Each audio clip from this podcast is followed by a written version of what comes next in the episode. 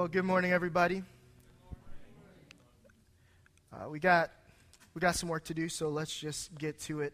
Um, go ahead and turn in your Bibles, and I hope that you brought them. We do have the scripture up on the screen. Typically, however, um, it's good practice to just know know your Bible, know where things are, to be able to flip through it. I know in this electronic age, I've got the Bible on my, my phone. I've see it on screens, it's everywhere, but just to, to hold the Bible and to know where things are in relation to other things. It's just so important to know the scriptures. And one of the ways to do that is to have a hard copy. I know these things are like dinosaurs now, um, but bring your Bible, flip through the pages, know it. Uh, we're not going to have all of the verses on the screen as I address them. And so if you're wanting to reference those, you're going to be needing to look in your Bible. Um, so turn in your Bibles to Galatians chapter 4. We've got a long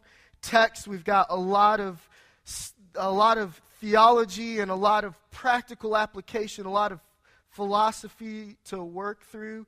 Um, so we, we're just going to read the entire text at one time, one block. It's a long text. And then I'll just be referring back to it, just so you, you kind of get an idea of what's going on. Uh, we're not going to even stand for the whole text. We're going to stand for the first part of the text, which is where we're going to spend most of our time. And then we'll be seated and we'll read the rest. Um, but if you are in Galatians 4, go ahead. Um, I'm going to pray, and then, and then we'll stand and read God's word.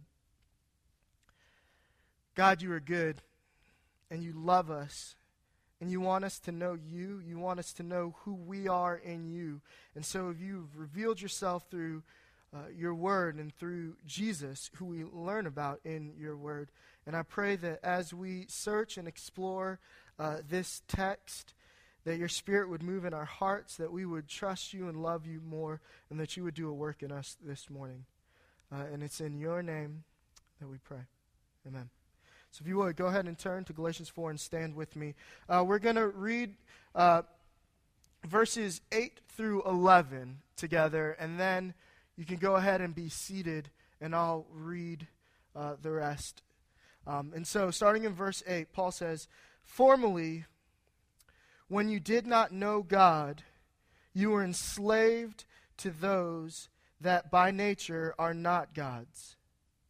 But now, that you have come to know God, or rather, to be known by God. How can you turn back again to the weak and worthless elementary principles of the world, whose, whose slaves you want to become once more? You observe days and months and seasons and years. I'm afraid I may have labored over you in vain. Those are strong words. And, and so I want us to sit there. And, and as we sit, let those resonate. Let, let what Paul is saying um, resonate in your, in your minds. What Paul, what we're addressing right now is so big that Paul says the fact that you may not get it may be an indication, verse 11, I may have labored over you in vain. So, moving on to verse 12. Brothers, I entreat you, become as I am, for I also have become as you are. You did me no wrong. You know it was because of a bodily ailment that I preached the gospel to you at first. And though my condition was a trial to you, you did not scorn or despise me, but received me as an angel of God, as Christ Jesus. What then has become of the blessing you felt? For I testify to you that, if possible, you would have gouged out your eyes and given them to me. How then have I become your enemy by telling you the truth? They make much of you, but for no good purpose. They want to shut you out, that you may make much of them.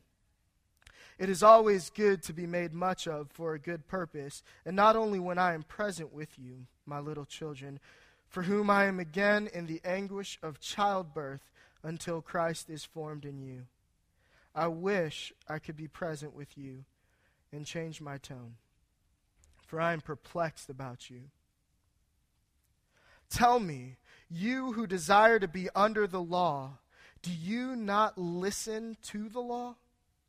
For it is written that Abraham had two sons, one by a slave woman and one by a free woman. But the son of the slave was born according to the flesh, while the son of the free woman was born through promise.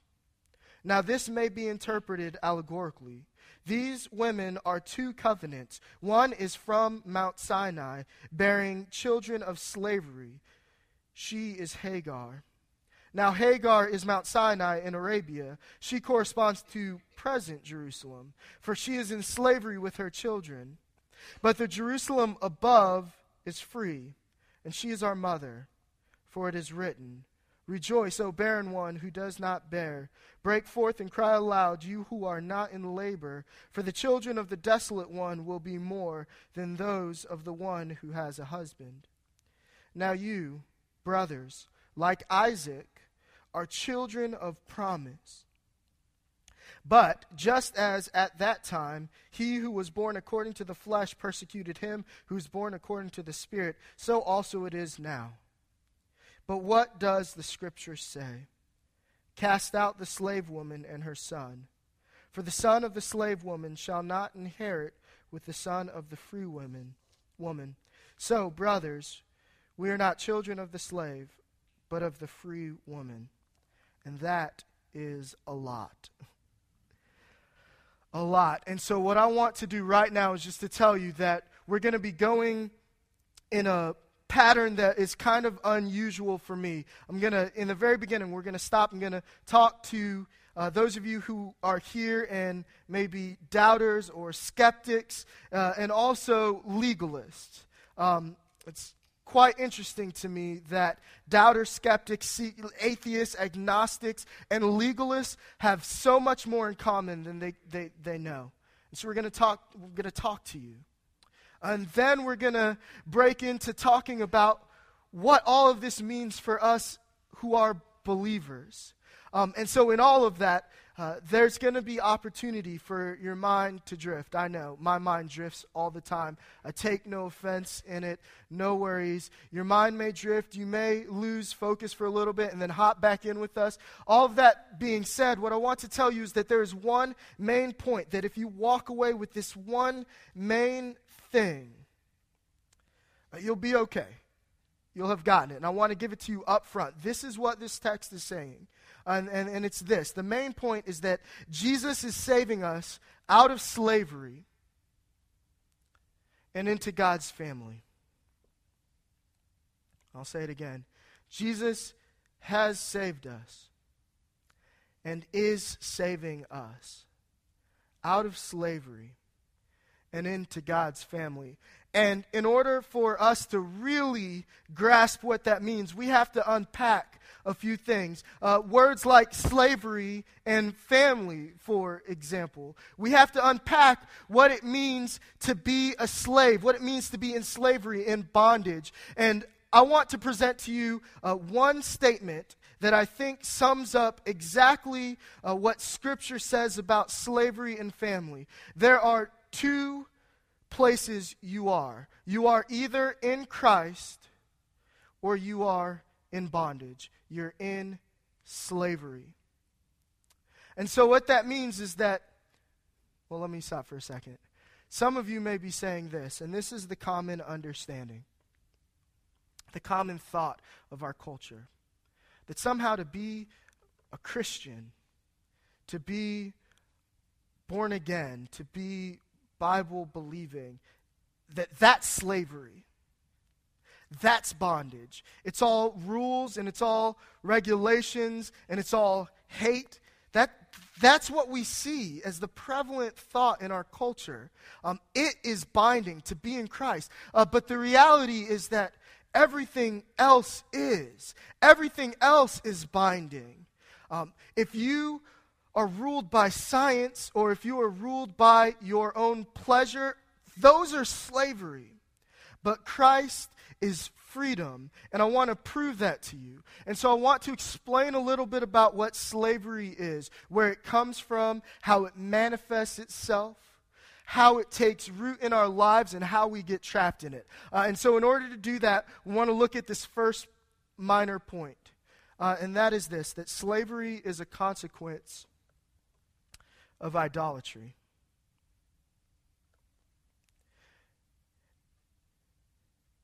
How is Christianity not slavery while everything else is?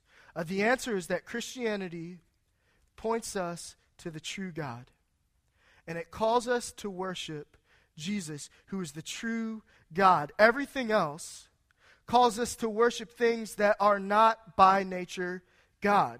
Look at what Paul says in verse 8 and 9, verses 8 and 9. He says, Formerly, when you did not know God, you were enslaved to those that by nature are not gods. But now that you've come to know God, or rather be known by God, how can you turn back to the weak and worthless principles, those weak and worthless things? And so here's the implication is that when you do not know God, when you do not worship God as God, you worship other things as God. You were created for worship. This is a reality that everyone knows. You were created for ultimate things. You were created to give ultimate things ultimate priority in your life. And so all of us do that. Now, the problem is that if we do not know God, we give ultimate priority to things that are not ultimate. And that shifts them all out of place. And so, what happens is that we now begin to have to serve these things. Uh, a base definition for idolatry that we've given before, and I want to give again, is this that um, idolatry is taking a good thing and making it a God thing. Right? You've heard this before. I, have said it before. I'm fairly certain Brad has said it before. It bears repeating, though. Um, when you take a good thing and you make it a God thing, that's idolatry. And idols always become slave masters. Think about it. If you take a good thing, dominion, Dominion is a good thing. When I say dominion, I mean authority and rule. God created us, and He gave us dominion over the earth. But when you take dominion and you take that good thing and you make it a God thing, it becomes a slave master. When all you seek is power, there's never enough of it. In your whole life, you are enslaved to getting more power. With everything else, it's work harder, do more, bear more weight, increase your burden. Because with everything else, the goal is just out of reach. Think about that. How much power is enough? Absolute power. But absolute power is always just out of reach. And so we abuse people, we abuse the earth we abuse this good gift. We take this good gift that God has given us and distorted it. Family. Family is another great example. Look, all these things are good things, right? Dominion is a good thing. Family is a good thing. God told us, be fruitful and multiply. God gives us commands for raising and being a part of family. To be in family is a good thing, but when we take that good thing and we make it a God thing, that's a bad thing, right? And we see that all the time. Fathers, you're meant to have your children uh, to obey. They're meant to be in order. Your household is meant to be in order. But when you take that good thing and, and you make it the highest thing, you spend all of your life bearing down on your children. Nothing they do is ever good enough because the perfection of family is unattainable. And so you beat down on your children until they do what? They hate you, they resent you. This is exactly why Scripture says look, don't provoke your children to anger. Because the opposite effect of what you think will happen always does. Because family is not a God to be worshiped. Mothers, you need to realize this. Some of you make your family, your children, your house, the perfect house, an idol. And that's a good thing to have a good home that is in a good state, that is welcoming to people, that is good for hosp- hospitality. Um, that's a good thing. However, when you make, let's just say, the home an idol, you are willing to sacrifice money, time, your heart, oftentimes your children, even more often your husband. At the altar of having a perfectly kept home, at the altar of having children that are perfect. And then what happens? You have invested your entire identity in having this perfect thing, and then when your children grow up and go off their rocker, and they do everything that you trained up your child in the way that they should go so that they wouldn't do, all of a sudden you're in despair. Because for 18 years you were a slave to children, a slave to family, a slave to managing a household, and it's a God and an idol that can't be attained. Husbands, wives, boyfriends, girlfriends, all get this. Understand this. Do not make an idol of your spouse or of your household or of your family. I'm actually kind of glad that the children went back. I was trying to figure out how this next one would play out. But sex. Sex is a good and gracious gift from God that daily we ought to praise Him for.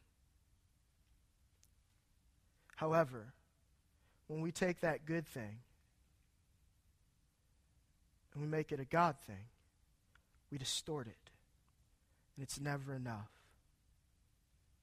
It's never enough sexual partners. It's never enough pornography. It's never enough freedom, quote unquote. It's never enough.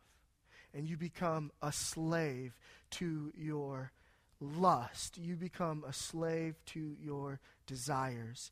And those of you who are currently enslaved in it or have previously been ensnared in it and are constantly fighting that off. You know that that's the case. You know it's the truth. It's never enough.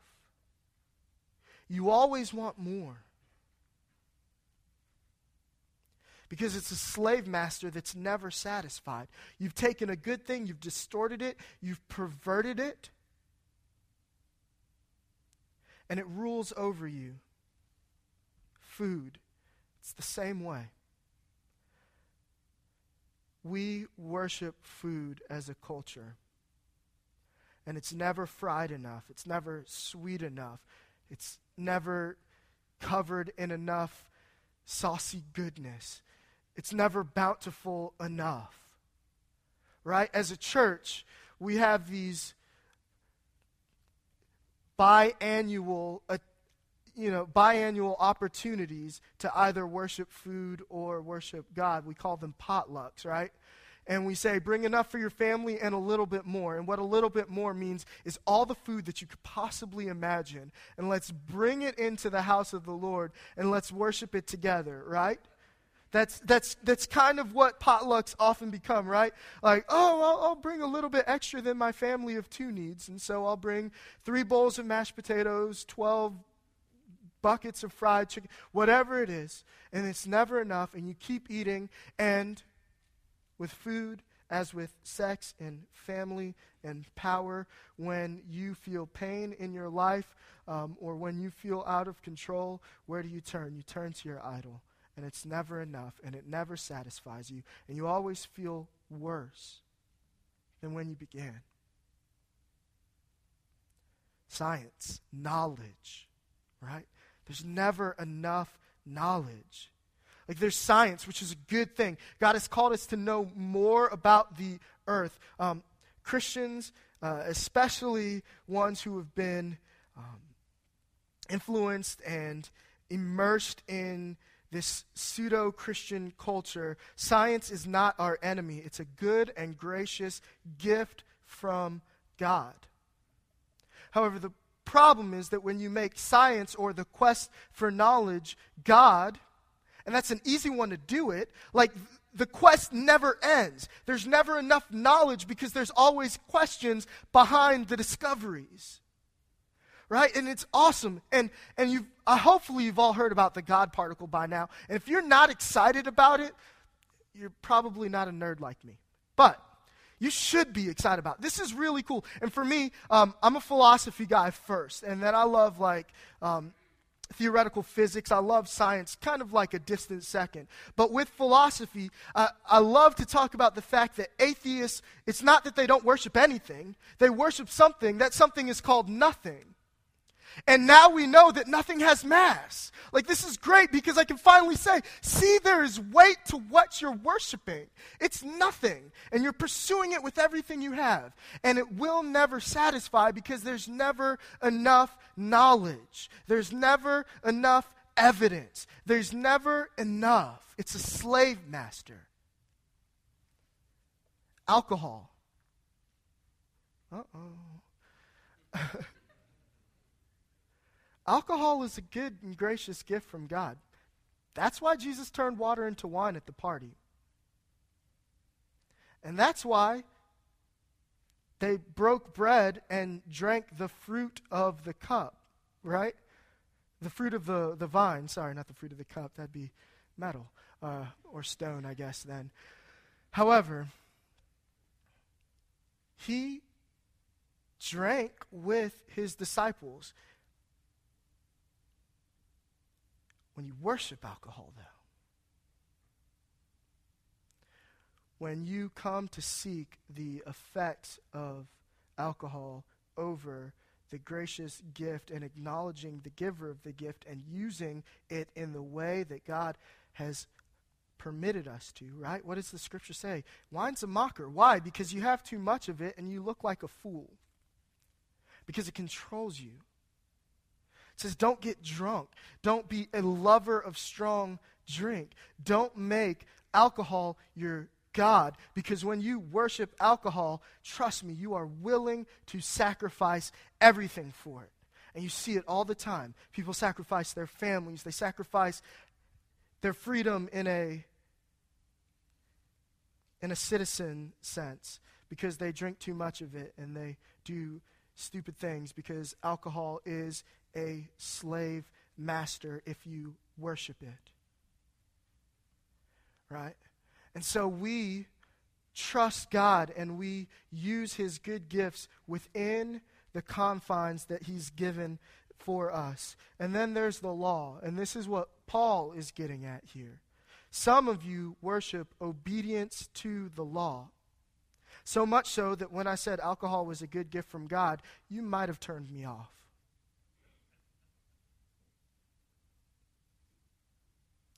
Oh, that guy probably drinks. But here's the thing is that what Paul says is that you did not know God, and because of that, you were enslaved to nature uh, to those that by nature are not gods. And what is he talking about here? He's not talking about all of the things that I address. I'm saying we can apply this to that text. He is talking very specifically about the law. And he says that you have been you've come to be known by God. How can you turn back to those weak and worthless elementary principles of the world whose slaves you want to be once more. You observe days and months and years. That's a, that's a law thing. That's a ceremonial law thing he's talking about.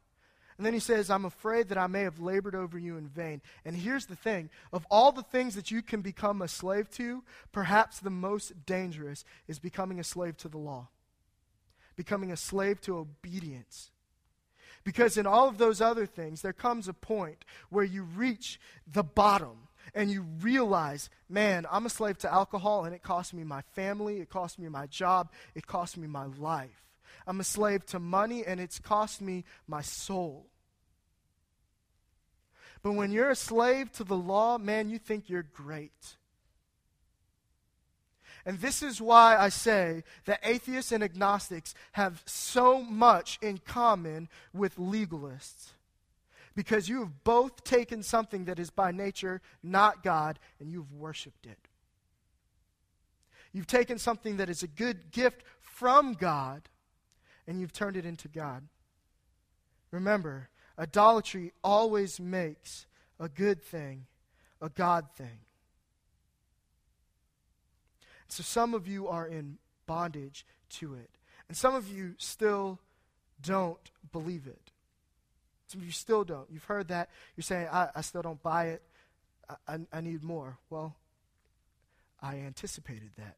Um, so here's the thing the reason that idols always make us slaves is because they pull us out of the confines that God called us to live in, the parameters by which God created us to live. And they put us in places where we were never intended to be. They, they flip, they flip life on its head. Do you see that? If there's one God and God has created us and God is called to worship Him as God, and that is the center of who we are, if our purpose is found in that, and we take something that is not God and make it God, then everything we have is switched. Everything we have is backwards. And it's, it's like this sort of fable where there's a young eagle. And the young eagle sat perched on his cliff, and he looked out at the skies, and he was bored, he was restless. And his father eagle came to him, and he said, Father, I'm tired of the skies. It's a prison. I want to go down there. The father said, No eagle can fly in the sea. There is no freedom there. There's only death. And the young eagle said, Those are lies meant to keep me in chains. And when his father flew off, he flew out and determined that he would have ultimate freedom in the sea. And so he dove down as fast as he could. And with joy in his heart, he hit the water. And very quickly, that joy changed to fear as he was covered in water, as his wings didn't work the way they should, as he couldn't breathe the way he used to be. And by the time he realized it, it was too late. He turned upwards towards the sky, but there was nothing he could do. See, the young eagle was free. He had the entire sky to fly. He had all of creation at his fingertips or his wingtips. Those are something too. Never mind. he, but he had the entire sky to fly and to be free, and he wanted the one thing that he was not meant to have. And when he took it, he didn't find freedom, he found death. God has created a space for you to live in a space for you to rule and be free. And freedom only truly exists within that space. When we move out of that space, when we create idols, when we say sex between a man and a woman in the confines of marriage is not freedom, and we turn to other things, we find ourselves drowning in the waters of slavery. When we say that money is a good gift from God meant to be used for His glory and not our gain, and that we shouldn't love it. We are free to do with money as we choose. We are not bound by it. But when we worship money and when we say, This will provide what I need, this will give me satisfaction, we find ourselves full of greed or full of debt and wading in the waters of slavery and death. And when we look at the law, which was given so that we would know how a person ought to, how the world ought to function, right? That's the great gift of God's law. It's not a bad thing, it just cannot save you. And so when you look at that and say, the law is a great response to people who have been graciously saved by a loving and faithful God, there's freedom. But when you make the law God, there's only slavery and death. And you've taken that good thing, you've made it a bad thing. Now, here's the thing is it was a good thing in the beginning. And that this is actually point two. Even our idols were created to point us to God. God didn't create idols, we turned them into idols. But those things that we made idols were created to point us to God. Uh, we're going to have to skip a little bit, and I'll make this aside. Um, verses 12 through 20 don't seem to fit in the argument. Um, and here is why Paul put it there. Uh, have to make this plug. I'm, i may have made it before. Uh, the Meaning of Marriage is one of the greatest books that I've ever read. It's The Meaning of Marriage by uh, Tim and Kathy Keller. Um, it is the first marriage book that I've read that it might be equally or maybe even more important for non married people to read it as married people. But all of you should. It's a book about the gospel first and foremost, and then about how God designed marriage uh, with that in mind. It's, it's tremendous. I cannot recommend it any higher. But he talks about this idea of love and critique and how there has to be this balance. Uh, critique without love becomes overbearing, it becomes hurtful. Love without true critique becomes flattery.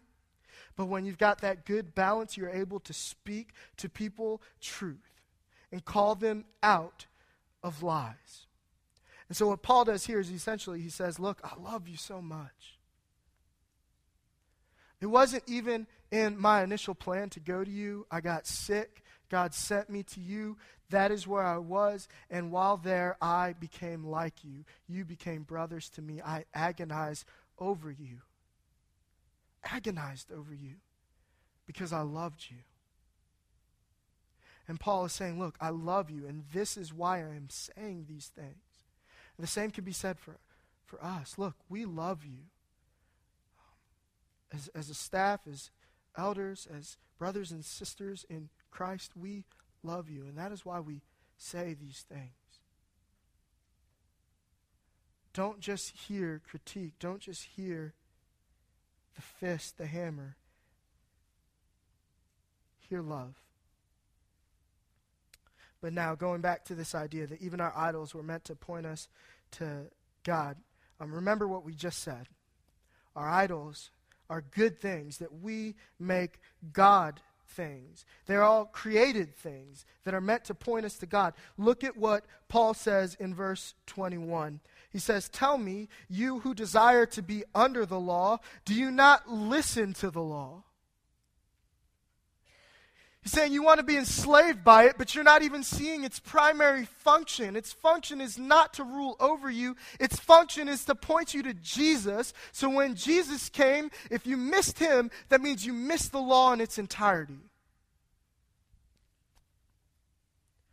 All of these things dominion was meant to point us to God, right? God gave us dominion. That's a part of being created in His image so that we could give it back to Him. Family, this should be obvious. He gave us husbands and wives to point to the fact that that's how He relates to us. He gave us sex to remind us that He is a God who creates and gives us the ability to create as well. And we image and mirror God almost in the most full way when we are in a marriage and when in consummating that marriage, life is born.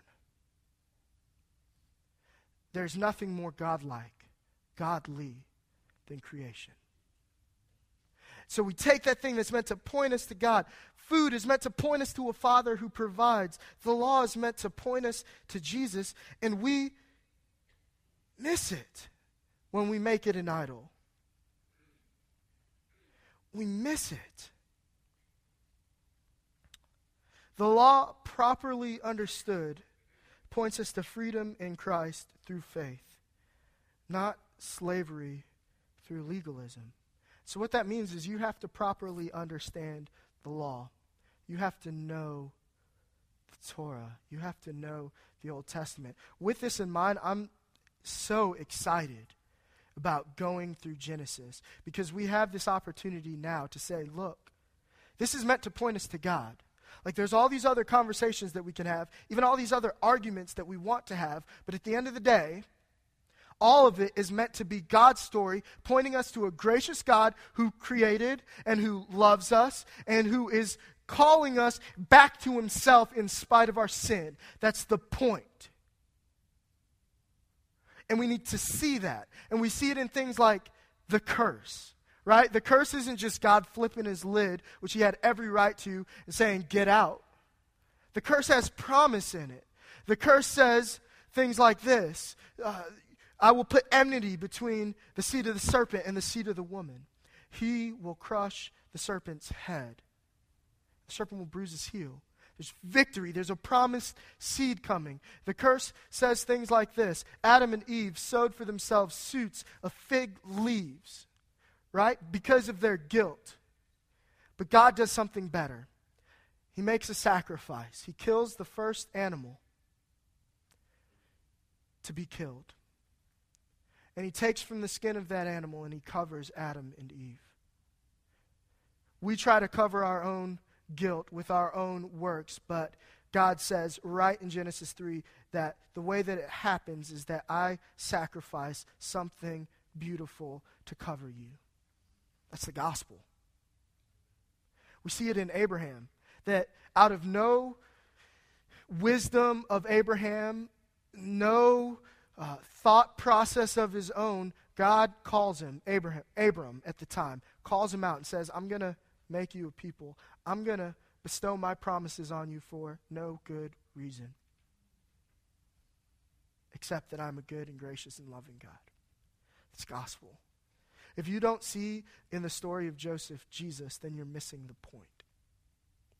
If you don't see in the Passover Jesus, I don't know where you've been. If you don't see in David and Goliath Jesus conquering our giants for us, then you are creating slavery for yourself. Then you've missed the point. You've missed it.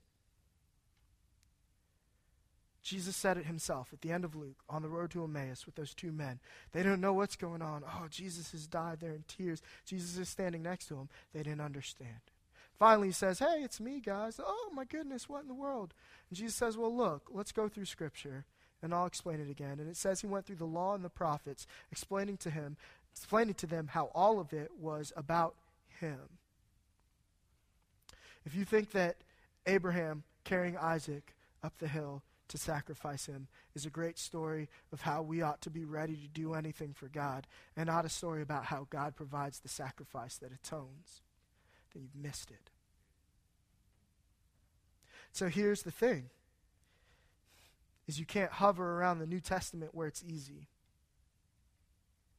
You have to read all of Scripture. And then you begin to see that even our idols, all the idols that Israel had, were good things created by God for our good to point to Him, to give Him glory. But they worshiped the thing instead of the Maker. We all do the same.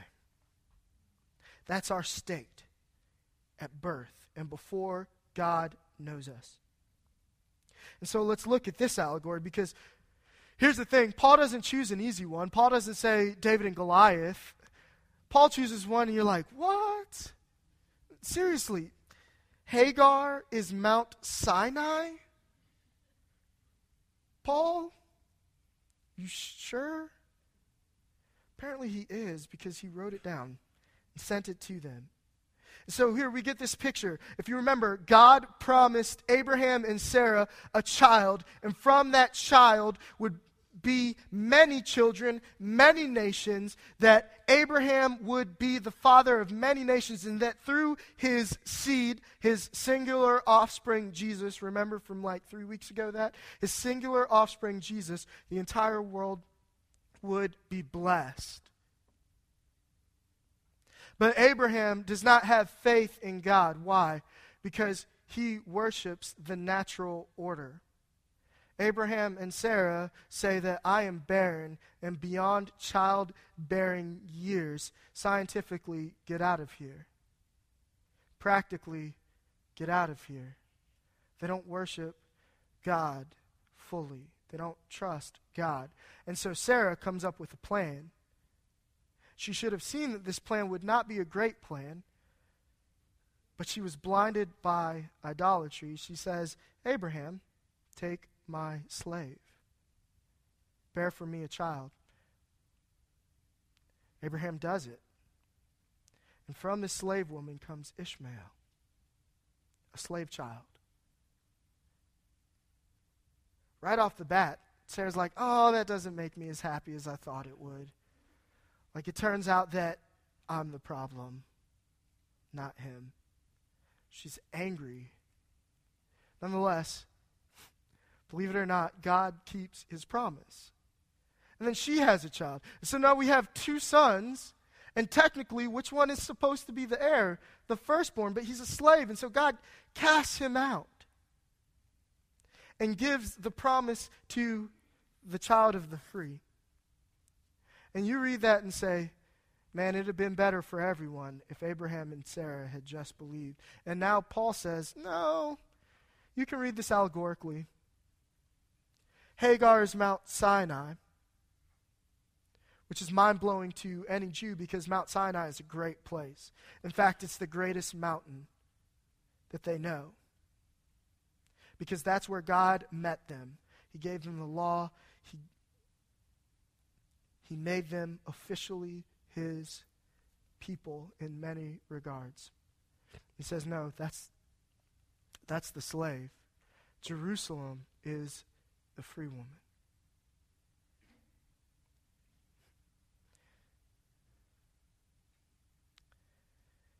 In Scripture, There are two mountains. There are two mountains that are huge, and Paul says it here. There's Mount Sinai, there's Mount Calvary. From Mount Sinai comes slavery. But from, from Mount Calvary comes freedom. Here's the final point the gospel has the power to take us from Sinai to Jerusalem, from Sinai to Calvary. The gospel has the power to transform slaves into children. This is the whole point. Says, What do the scriptures say? Cast out the slave woman and her son. For the son of the slave woman shall not inherit with the son of the free woman. So, brothers, Jews and Gentiles alike, we are not children of the slave, but children of the free woman. In Christ, you move from putting things out of order and putting them into their proper place. How do you deal with idolatry? You worship Jesus. You worship him. And here's the thing is it's not anything that you can do. If you remember in the beginning, I said that idols always say this. They say, work harder, do more, bear more of the load, increase your burden. With idols, the goal is always just out of reach. But Christ has done all that needs to be done. Jesus says, Come to me, you who, whose burden is heavy, and I'll take it, and I'll give you mine. Jesus says, Find rest in me. Jesus is not out of reach. Jesus made his tent with us. What, is, what, is the, or what does the Apostle John say in his gospel? that the Word, Jesus, became flesh and dwelt among us? What did he see in his revelation, in the revelation that Jesus gives him? He sees the Son of Man, Jesus, walking amid the seven lampstands. He is with us, He's not out of reach. The call of the gospel, the power of the gospel is this that a great and gracious and loving God, in the midst of our rebellion against Him, in the midst of us taking things that He made for our good and turning them into our God, which led to our destruction, sent Jesus, who on the cross called us out of bondage and into freedom. You don't have to be a slave anymore. In Christ, there is freedom. And so, for some of you, for some of you, you have not yet experienced the freedom that comes in Christ. Uh, some of you are doubters, some of you are skeptics. And you've heard these words, and the Spirit of God is pushing on your heart, saying, Turn away from your idols. Let me renew them. Hear that call and respond to it. For some of you, you want to follow Jesus, but you are bound up in legalism. You are bound up in trying to work out salvation on your own. And you're failing, and it is destroying you. And for you, hear this call now. Turn back to Jesus. Trust in Christ's work. We're going to hear again a song that we sang in the beginning, and it just so brilliantly ties up what it is that we're talking about here. Uh, Jesus, I come. And here's the reality is that God saves us out of slavery and into freedom. He saves us out of ourselves and into Himself. And that happens as the Spirit moves in us and we respond in faith. And so now, as we hear this song again, you have an opportunity to respond in faith. If you have not known Jesus, you have a chance to tell him through prayer that you respond. Let me be clear about this. There is no magic prayer, there is no set of words that said in a particular order compels God, demands that God save you. This is no prayer that saves you, but as you pray, respond to what God has already done in Christ. And so, in this time, we're going to hear the song. It's a time for you to respond however you see fit. If it's in your seat in silent prayer, if it's on your knees where you are, if it's at the altar, uh, it doesn't matter. But take these moments to remember Jesus, who brings us out of slavery and into God's family. Because remember, that main point, again, is that Jesus has saved and is saving you, us, out of slavery and into God's family.